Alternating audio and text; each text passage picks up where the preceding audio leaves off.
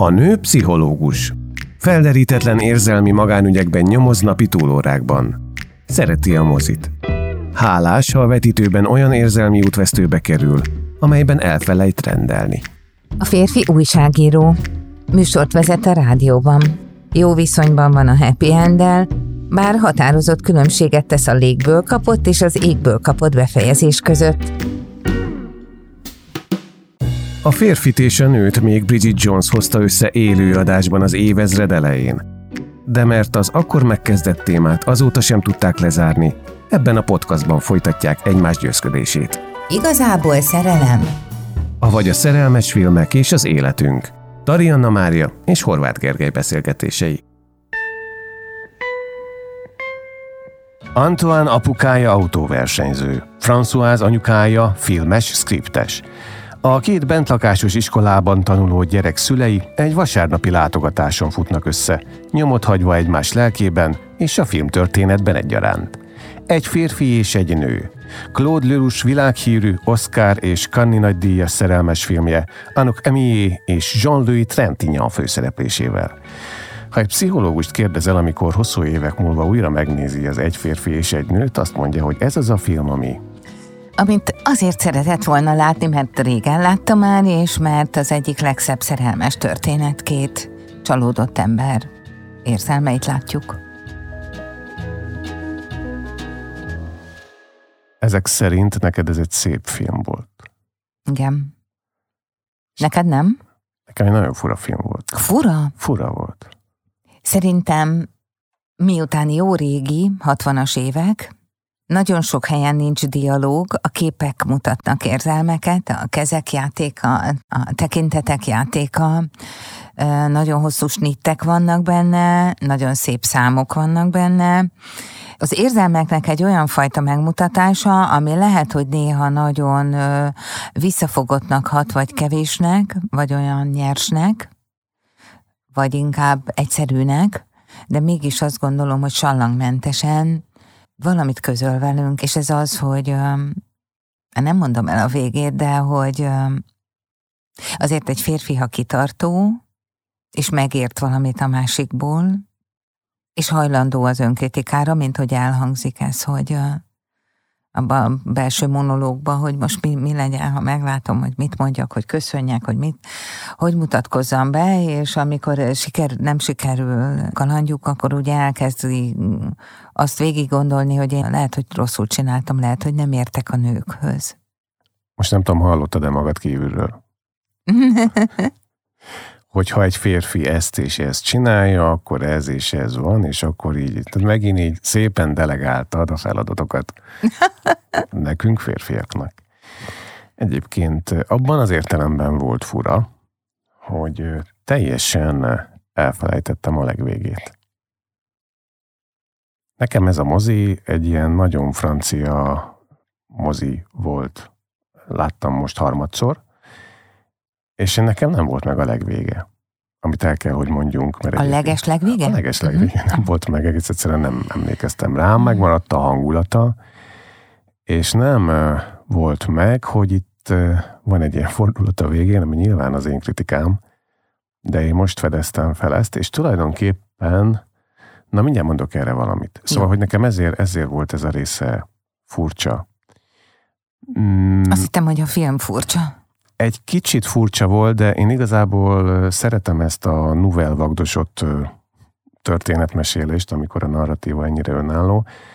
Mindig kicsit vissza kell szokni ez a francia intellektuel dialógus képzéshez, ami a francia filmek egy részében van.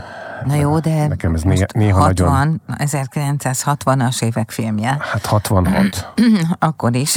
Lehet, hogy 65-ben forgatták, 66-ba jött össze, és nekem nagyon fura volt, és tulajdonképpen elidegenítő jelleggel hatott, meg kellett szoknom, tudod kit? A nőt. Nem, a harmadik főszereplőt, vagy hát a harmadik szereplőt igazából a nő férjét, akire emlékezett, aki egyébként, mint kiderült, a dalszöveg énekese, sőt a lemezen több dalt énekel, illetve a dalszövegét is írta. Csak beugrott játszani. Én őt nem tudtam megszokni, mint a nőnek a párja. társa, akire olyan Élete szerelme. Élete szerelme, akiből nem tud kigyógyulni. Ezt, ezt nem tudtam elfogadni, egyszerűen a, a, a karakterét? Palinak a igen, kisugárzása, nem tudom meg. Tehát nekem ez így nem. Nem tudtam őket összetenni. És hogy mennyire pontosan látom az életet, azt jó jellemzi, hogy ők viszont ezen a forgatáson jöttek össze. és még abban az évben meg is házasodtak. Három évig éltek együtt körülbelül, aztán szétváltak. Aztán végül neked lett igazad. Szóval jó, hát ha addig vártak, hogy ezt igen. bebizonyítsuk, akkor igen, de Szóval erre nem sikerült így ráéreznem, de, de tény, hogy zavart ennek a, a színésznek a karaktere, vagy a, vagy a megjelenése, és valahogy kilógott az egész filmből nekem. Miközben az Anuka mi meg egy fantasztikus. Tehát Na hát ő egyszerűen gyönyörű. Elképesztő, igen, elképesztő volt, és a Tentigen meg nagyon és olyan eszköztelenül játszik, eh, és még, még egy dologtól le voltam nyűgözve, megmondom őszintén, nem tudom, te milyen változatot láttál, én az eredeti szinkronos változatot láttam, le vannak fordítva a dalok. És fel igen. vannak magyarul énekelve. Igen. Kiváló magyar művészek. Igen. Igen. Például igen. Szécsi Pálya volt. Igen. Igen. És azon gondolkodtam közben, hogy hol vagyunk ettől. Igen. Egyszerűen csodálatos volt. És uh, talán Béres Ilona volt a... Bizony, bizony. Egészen elképesztő. Béres Ilona hangját halljuk. Úgyhogy, és ez, ez valahogy egy egészen más zöngét adott így magyarul ennek a történetnek, amit onnét tudok, hogy én megnéztem a 20 év utáni részt is, tehát van egy olyan egy férfi és egy nő 20 év múlva, vagy 20 év után. Na majd kérdezek. Ma úgyis van ez a játékunk itt a mielőtt lemegy a nap, föl kell az éjszaka trilógia kapcsán, ugye, hogy te most láttad, hogy megnéztük egyenként, és tippeltél, hogy vajon találkoznak, vagy mi lesz. Igen. Majd most még itt is bekérdezek. Na jó, de addig is inkább elmondom, hogy ö, olyan gyönyörű a történet. Szép lassú a film. Gyönyörű a zene. Lassú a film. Hát olyan hosszú snittek vannak, mely alatt nem történik semmi, hogy igen, szerintem ez egy, hát a maiakhoz képest mindenképp egy lassú film. Éppen Hagy beszéltünk a mielőtt éjfél tud az órával, egy vagy két résszel ezelőtt, emlékszel? Uh-huh. És azt beszéltük, hogy Ethan Hawke, Julie Delpy mennek, mennek 10-12 perces igen, snittek igen. vannak. Így van, Na, így van. Valahova ide rímel. Így van, így van. Itt sokkal több ilyen snit van, de, de jó is az, mert közben szerintem, aki nézi, aki hajlandó megnézni így most, az beleélheti magát egy, egy olyan élethelyzetbe, ami egyébként elég szürreális, és uh, nyilván a, az életben nem mindig találkozik össze két özvegy lényegében, egy uh, feleség, akinek a színész kaszkadőr férje felrobban egy forgatáson, mert óvatlan, holott figyelmeztetik rá, és egy férfi, aki autóversenyző, és akinek ugye a felesége azért vet véget az életének, vagyis lesz öngyilkos, mert azt hiszi, hogy a férje gyakorlatilag halálos sérüléseket szenved egy ö, autóversenyen, és mint utóbb kiderül, ezt nagyon gyorsan teszi első sokkos állapotában, mert a férje utána felgyógyul, és magányosan egyedül marad. Hát a fiával. Ami érdekes dolog. Hát igen, tehát azt akartam mondani, hogy két olyan szülőt látunk, akik végül Dovelbe beadják a gyereküket egy bentakásos iskolába, ahol szombat-vasárnap lehet menni látogatni. Két aranyos kisgyereket látunk, és az egyedülálló szülőket, és akkor a nagy megismerkedés az tényleg egy vasárnapi látogatás után történik, amikor is Ann lekési a vonatot, és az iskola igazgatónője még viszont elcsípi zsánlőit, hogy esetleg elvinnie az autójával Párizsba, és így kezdenek ők beszélgetni, és így akad össze valójában úgy a tekintetük, hogy, hogy valamit megéreznek a másikból, hogy egy érzelmileg fontos ember lehet.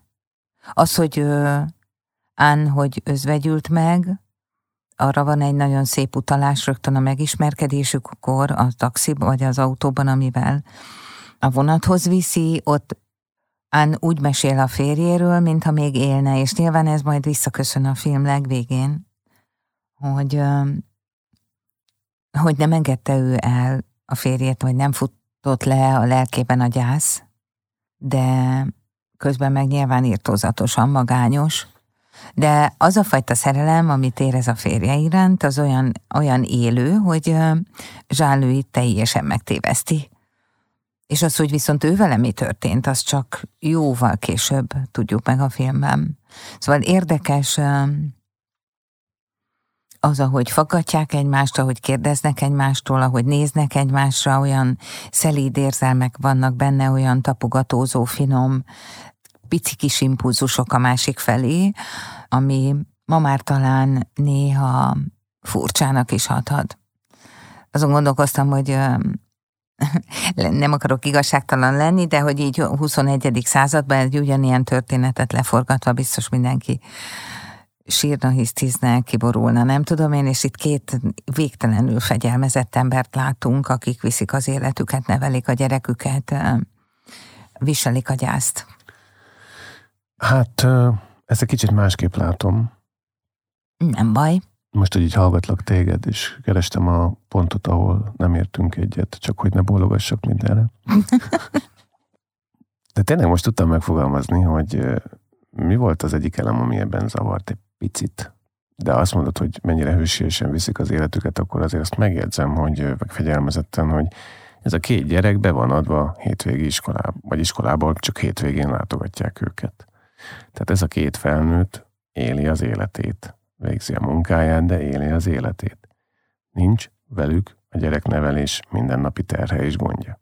És ebben az életben jön össze, hogy tudnak szabadon beszélni, ismerkedni, ezt-azt csinálni, jönni-menni, és a két gyerek annyira vidáman, hálásan örülve a szülőnek, vagy a félszülőnek, hétvégenként tényleg így megédesíti, megédesíti ezeket a napokat. Nagyon kedves jeleneteket látunk egyébként. Mm-hmm. Például a mhm. Trenten nyitó jelenete a fiával, hát az először látod, a sofőr, a sofőr az, az nagyon, az, az nagyon igen. rendben van, igen.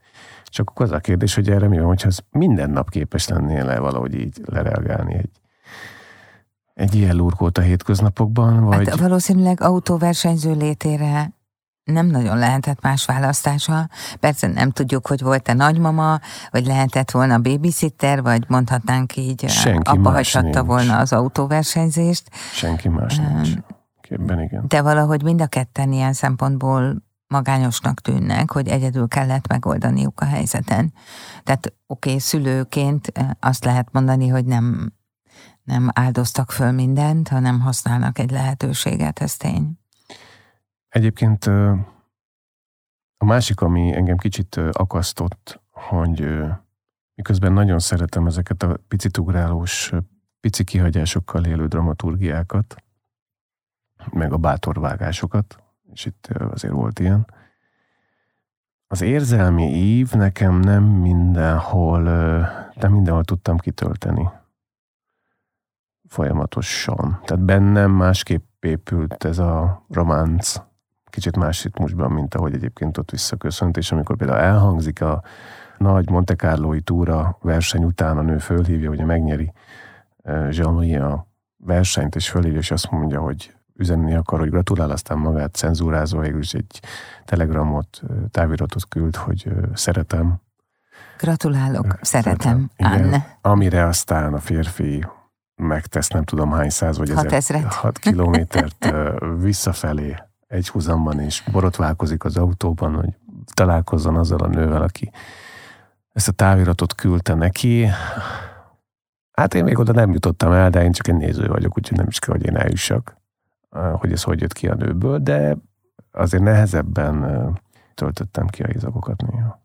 Hogy hogy jöhet ki egy ilyen egy nőből vagy ánból a filmben, akkor gondold végig, hogy neki a férje meghal egy kaszkadőr balesetben, és ezek után elkezd ismerkedni egy autóversenyzővel, aki elmegy egy egész hétnyi futamra, ahol zord időjárási körülmények között, ugye a speaker folyamatosan azt mondja, hogy mennyi baleset van, és mennyire kell vigyázni, és mennyire rettenetesen jegesek az utak, úgyhogy Anna azt gondolom, hogy azt éli át egy kicsit, mintha attól lehetne félni, hogy itt most vele még egyszer megtörténik az, ami már megtörtént. Hogy az a férfi, akibe beleszeretett, vagy aki most kezd neki fontos lenni, az ugyanúgy szörnyet hal valahol, valamilyen kanyarban, és ennek a megkönnyebbülése, hogy Úristen él, ez azért nagyon benne van abban, hogy, hogy szeretem, abban a szóban, ahhoz képest, hogy Anne egyébként milyen visszafogott mindenben. Úgyhogy én azt mondanám egy kicsit szakmai alapon is, hogy ekkora, ekkora zsilip ajtó akkor nyílik ki, amikor amikor egy máshonnan jövő felszabadulás érzés is van, hogy, hogy, jaj, hogy, hogy hál' Isten, hogy nem történt meg még egyszer, ez, hanem hogy ő él. Amire aztán a férfi egyből autóba vágja magát, és ha valamikor megtörténhet ez a veszélyes vezetés és veszélyeztetettség, meg az elvesztés, na az a visszaút. Én ott egy kicsit elkezdtem félteni. ott elkezdtem félteni, hogy vajon kibírja-e 6000 kilométert legybe levezetni, az nagyon-nagyon-nagyon-nagyon sok. Nem szerettem volna azt látni, de hát közben azért emlékeztem a filmre, hogy nem, nem, ő nem halhat meg, ő a főszereplő. Érzékeltem, hogy, hogy féltem őt. Azt hiszem, hogy egy nagyon érzelmeiben visszafogott nő és egy hasonlóképpen visszafogott, kicsit csalódott férfi találkozik. Aztán meglátjuk Zsálői barátnőjét, emlékszel ott a lakásában, amikor hazaér? Ja, igen. Akkor ott fekszik egy nő az ágyban, innen megtudjuk, hogy van neki mondjuk így nője, akit egészen szokatlan módon Értesít a fejleményekről. Én most így hirtelen nem találtam a szaga. Igen, igen. Úgy csinál, mintha az autós újságban olvasna egy ilyen híradást arról, hogy itt egy új barátnő érkezése van, és akkor az a nő se csinál semmit, hanem csak nyilván mondjuk, hogy, hogy távozik. Tehát nem, nem látunk olyan katartikus érzelmi jeleneteket, amik túl lennének mondjuk így festve, legalábbis a vége jelenetig, ahol nem tud szabadulni a férje emlékétől, a képektől, amik a fejében futnak, addig kifejezetten olyan ez a film, hogy nagyon visszafogott az érzelem, és nagyon sokszor a valódi érzelmet nem is a dialógusokban látjuk vagy kapjuk meg, hanem a hosszú beszéd nélkül is nittekben. Hol a dalokkal, hol meg csak azzal, ahogy Anné Zsállói egymásra néz, ahogy emlékszel a legelső éttermi jelenetre, amikor együtt mennek a gyerekekhez, és utána hmm. beülnek az étterembe, és akkor ugye a férfi átfog a nő székének a karfájára, és ott csak hmm. a mutatója éppen, hogy lehelletnyit hozzáér a vállához, és uh, utána a hajón is éppen, hogy csak megfogja, de hogy ezek olyan, olyan üzenetek, olyan finom, gyengéd uh, mutatói annak, hogy nagyon szeretne közel kerülni hozzá, és mégis milyen visszafogod. Hogy azt gondolom, hogy ez, ez gyönyörű. Annál is inkább gyönyörűbb, mert hát nyilván ma itt a mai életünkben azért minden sokkal gyorsabban megy, sokkal mohóbban, sokkal, nagyon sokszor, sokkal nagyobb gyorsasági igényel. Hát igen, de tulajdonképpen kiderül, hogy itt is, mert a nő, amikor aztán hazafele vágtat a nagy megnyert autóversenyről Jean-Louis Trentignan, akkor az azt követő együttlétben, érdekes, hogy fejben végigvette, hogy mit fog mondani, emlékszel? Igen, igen. Az is egy fura jelenet. Nem rossz, csak fura.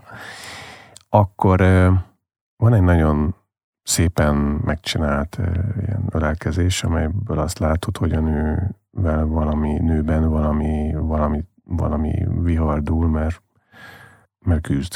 Tehát aki nem, nem annyira. Igen, hogy nem a szenvedély fűti, hanem a szenvedés abban a pillanatban, é, hogy az arcán az van. Igen, és akkor meg is kérdezi a srác, hogy mi a baj. És akkor mondja, hogy hát a férje. De hát meghalt. Na de bennem még él. Tehát ehhez képest, ahogy mondtad, vagy megfogalmaztad, még nem futott le benne a gyász. Ez képest ez gyors volt. Ez a fajta intimitásig való eljutás. Vagy nem biztos vagyok benne, hogy az előbb eh, a sürgönyben leírt szeretem szó katarzisa viszi végig ezt a jelenetet, hogy, eh, hogy ez megtörténhet. És pont ez a kettős érzelem, hogy hihetetlenül örül a férfinak, és ugyanakkor tétó van még abban, hogy elkezdhet-e valamit, vagy képes-e elkezdeni valamit, Szerintem ez idézi elő azt az ölelkezés közbeni olyan nagyon ambivalens állapotot. A filmben látjuk peregni a képeket, a különböző emlékeit a férjével, helyszíneket, izgalmas együttléteiket, ahogy lovagolnak, ahogy hajóznak, ahogy a forgatásokon vannak, ahogy, ahogy csókolóznak a hóban hemperegve, és mindezt színesben látjuk, érzékeljük, hogy a gyász képei azok élénkebbek, mint a fekete-fehér szituáció, amiben ölelkezik egy élő férfival, aki egyébként tetszik neki, és akivel hasonló a sorsuk, és ez ez is nyilván sokat elmond egy párkapcsolati indításnál, hogy azért olyan ritka, ami velük megtörténhet, hogy mind a ketten özvegyek, mind a kettőnek van gyereke, mind a kettő ugyanabba az iskolába jár, mind a kettőt tulajdonképpen szeretik, és a maguk módján próbálják nevelni, és még a két gyerek is szereti, mert szóval annyi feltétel van, aminek köszönhetően összejönnek, hogy szinte furának hathat, hogy, hogy mennyire élő a gyásza, és élő az igénye egy újra. Tehát aztán látod, hogy végül erősebb az igény egy új párkapcsolatra és az életre, az azt mutatja, hogy egy nem tudom hány órás vonatút, és az, hogy Jean-Louis várja őt a pályaudvaron, az végül is azt eredményezi, hogy újra kezdik. Azt nem tudjuk, hogy ilyen mélységben-e, vagy, vagy lassítani fognak. Mert hogy ugye az történik, hogy miután ez az ölelkezés, meg ennek kisiklása megtörténik, szándékosan vonattal megy vissza a városba, a srác meg Jean-Louis Trentino, meg autóval. Amúgy Dürok. Dürok, igen, köszönöm szépen, és rájön, hogy le tudja előzni a vonatot. A vonatban a nő, az autóban a férfi, magányában az együtt átélt pillanatokat gondolják át, flashbackben, és mind, mindegyikben megérlelődik valami, és mire a nő megjön a vonattal, a férfi elmegy a pályaudvarra, leparkol, bemegy és várja a vonatnál. Hát igen, igen, de ezt megelőzően egy belső monológban, ugye a férfinál halljuk, hogy ő ezt elrontotta, hogy biztos elrontotta, és nem ismeri eléggé a nőket, talán nem kellett volna ennyire sietni, talán nem kellett volna ilyen gyorsan, talán barátkoznunk kellett volna, igen, igen, ez lett volna a helyes út, mondja, és akkor dönt úgy, hogy elmegy a pályaudvarra, vagyis, hogy azt lehet sejtenünk, hogy elveszíteni nem szeretné a nőt. Inkább legyen az, ahogy ennek lennie lehet a nő érzelmeit tekintve. Azért hadd kérdezzek valamit. Na jó. Tehát ha egy, lenyomsz egy világra szóló autóversenyt, megnyered, majd a nő, akivel az elmúlt hetekben arra szóltatok egymás felé, és nyilvánvalóan van valamiféle közösen belehelt lélek, akkor ő azt üzeni sürgönyben, hogy szeretem. Férfi ott hagyja a, az ünnepi vacsorát, azonnal autóba ül, és visszafele. Ez nem egy érthető belső motiváció. Hajtani vissza a nő felé. Élni ezzel a szeretlekkel, válaszolni rá minél gyorsabban, minél teljesebben. És amikor ez megtörténik, ágyban párnák közt, és ez egy kicsit kisiklik, vagy megakad, akkor azért ez kettőnál. Persze. Most azon gondolkoztam, hogy mondjam el, hogy a sürgöny megkapása, hogy a sürgöny elolvasása után emlékszel, van egy picike belső monológ, hogy ezt írta a sürgönyben, egy ilyen nő. Egy ilyen nő, és ezt ugye úgy mondja a gondolataiban, mint akivel nem történhet meg, hogy egy magafajta fickónak, egy ilyen nő. Ezt leírja. Tehát eleve nyilván van egy ilyen őrületes imádat, hogy kétségtelen gyönyörű nőről van szó, és különlegesről, ami indokolná a rohanást, de szerintem még egy valami indokolja, és ez meg valahogy az ő elő életéhez kapcsolódik, aki már elveszített egy nőt valamiféle késlekedés miatt. Ugye a felesége úgy lett öngyilkos, hogy ő nem épült fel időben, és nem kallotta meg rendesen a diagnózist. És ilyenkor azért annak a sürgetettsége, hogy a dolgokat akkor, és úgy kell valahogy kezelni, és benne lenni, amilyen gyorsan csak lehet. Szerintem az egy elég adekvát működés ilyenkor. Mondhatnám azt is, hogy, hogy törvényszerű. Egy olyan ember, aki valami módon a, a társa hihetetlen gyors, sokkos döntése miatt lesz özvegy, az utána azt gondolom tudattalanul is rettegni fog ilyen szempontból az érzelmi dolgok sebességétől. Tehát én azt, hogy ő azonnal rohan, azt nem csak egy szerelmes film számlájára írtam, hanem arra is, hogy, hogy, hogy most akkor meg kell bizonyosodni, de az a nő ott van, és tényleg ezt gondolja, és aztán majd lesz valami. Ez abszolút így van. Erre utaltam egyébként, hogy a sebesség egyébként nagyon szép áthallásos uh-huh. motivum. Uh-huh. Így van. Dürök életében. Úgyhogy ez tény. Amikor ott várja a végén, a vágánynál, amikor megáll a vonat a végállomáson, és a nő leszáll, pillanat, emlékszem, mi történik, ránéz, pillanatra visszaököl, aztán odafut. No, állítólag Enök Emié nem tudta, hogy ez lesz a vége, és ott lesz a dürök. Tényleg? Igen. A rendezőnek volt ez a húzása, Claude Lelouchnak. Egyébként is volt néhány eh, ilyen spontánabb rész, amit rábízott a szereplőkre, dialógus tekintetében is, de a vége az állítólag ilyen volt, hogy nem, nem volt felfedve, hogy ott lesz. És akkor tulajdonképpen így lett. Happy end. Ez gyönyörű. Ez a film. Ez Igen. gyönyörű. Viszont, ha már ott eljátszottunk a gondolattal, hogy a folytatásokban, a Mielőtt trilógiánál, ez az Ethan Julie Delpy, akkor szerinted, ha egy film készül 20 év múlva, hát 1986-ban arról, hogy egy férfi és egy nő 20 év múlva, ez a címe is, akkor ott, akkor rálátunk az életükre, akkor ott mi van? Nem lépnék banánhéra, majd megnézzük. Azt hittem, hogy az egy másik férfi és egy másik nőt mondod majd. Az egy film. Igen. Folytatás, de kíváncsi vagyok, hogy szerinted mi történt utána. Remélhetőleg jó darabig együtt maradnak, a gyerekek felnőnek, vagy legalábbis nagyobbak lesznek. És az egy nagyon nagy kérdés, hogy Án kibírja el, hogy egy autóversenyzővel él, akinél a halál minden alkalommal a versenyeken ott van. Hmm, ez egy nagyon lehetséges iránylat volna, de mást választottak. Mm. Most képes vagy elmondani? Igen, szeretném. Hát jó, akkor mondd el. Elmondjam. Mondjad. Igen, mert végignéztem azt a filmet is. Meg akartam tudni, hogy uh, hogyan kezdik, tehát mi történik velük a film után, amikor így egymásra találnak a pályaudvaron.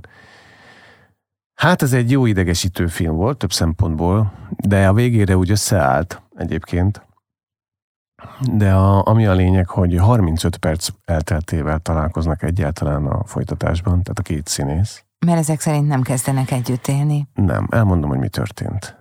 Jó. Átölelték egymást, vége az első résznek. Uh-huh majd még a valóságba visszamenve a vasúti pályaudvarról azt mondja a nő a férfinak, hogy egész végig rád gondoltam, és arra gondoltam, hogy felhívlak, ha megérkeztem. Azt mondja Dürök annak, hív föl? És nagyon pajkosan, játékosan bemennek a telefonfülkébe, két egymás mellett lévő fülkébe hallják egymást. És akkor mondja, aló, aló. Akkor azt mondja Ann, hogy a férjemmel akarok beszélni. És akkor látod, hogy így néz a dürok, mondja, hogy oké, okay, akkor itt a férjed. Pierre, itt vagyok a vasútállomáson, gyere és vigyél haza. Mm.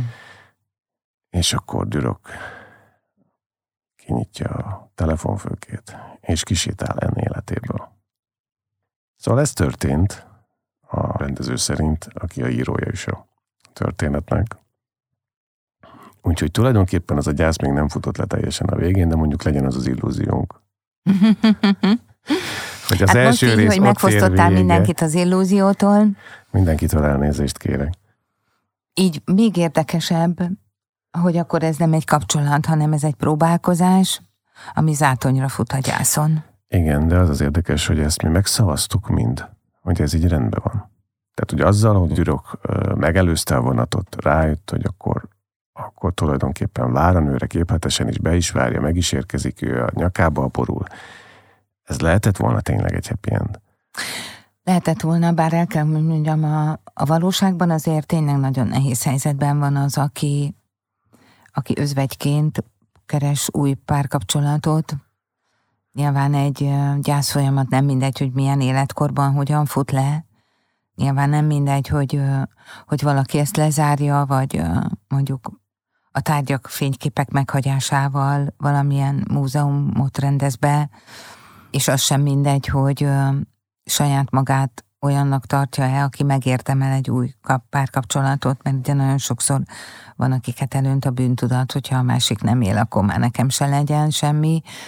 Az is elég gyakori, hogy az első-második párkapcsolat a gyász után közvetlenül az azért még nagyon nagy sérüléseket szenved el, tehát a film ennyiben akkor ezek szerint mégiscsak a valósághoz kezdett közelíteni ebben a húsz évvel későbbiben, amennyiben Ott, igen. azt látjuk, hogy, hogy egy ilyen furcsa, azt gondolom egy nagyon fájdalmas jelzése annak, hogy még mindig a férjemet akarom, nem pedig téged.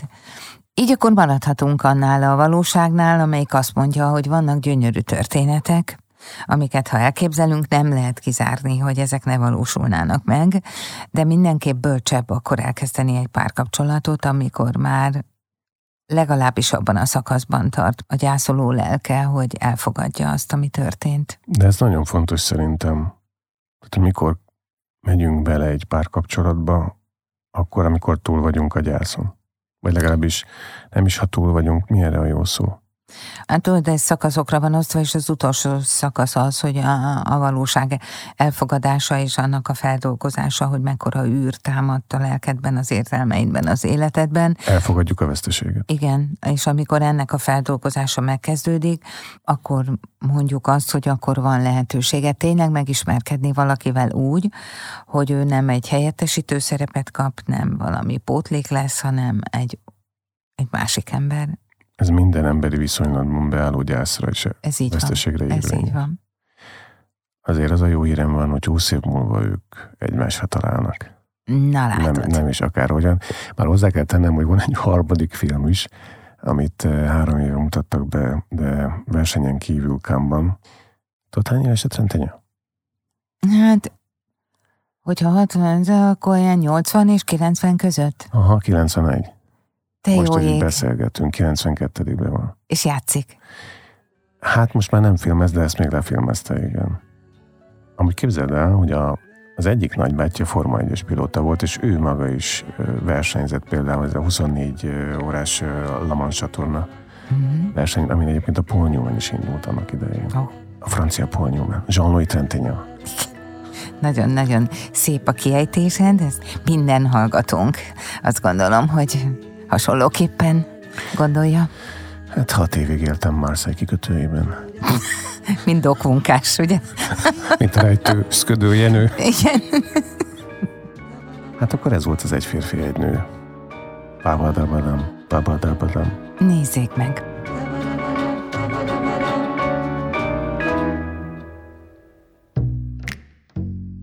Kedves barátaink, ez volt az Igazából Szerelem, igazából egyik legfranciább filmjének átbeszélése Egy férfi és egy nő címmel. Köszönjük szépen a figyelmet, hogy köszönjük szépen Pus Gergő, Nagy Rami, Szemők Bálint, Pacsai Attila segítségét. Nem beszéltünk Francis Lay zeneszerzőről és a világhírű daláról. De még egy beszélgetés, amikor nem beszélünk erről a filmzenéről. Uh-huh, nem azért, mert rossz, hanem mert uh-huh. maradjunk a filmeknél. Persze. Találkozunk legközelebb, köszönjük szépen a figyelmet, mit is kívánjunk. A legjobbakat kívánjuk mindenkinek. Így.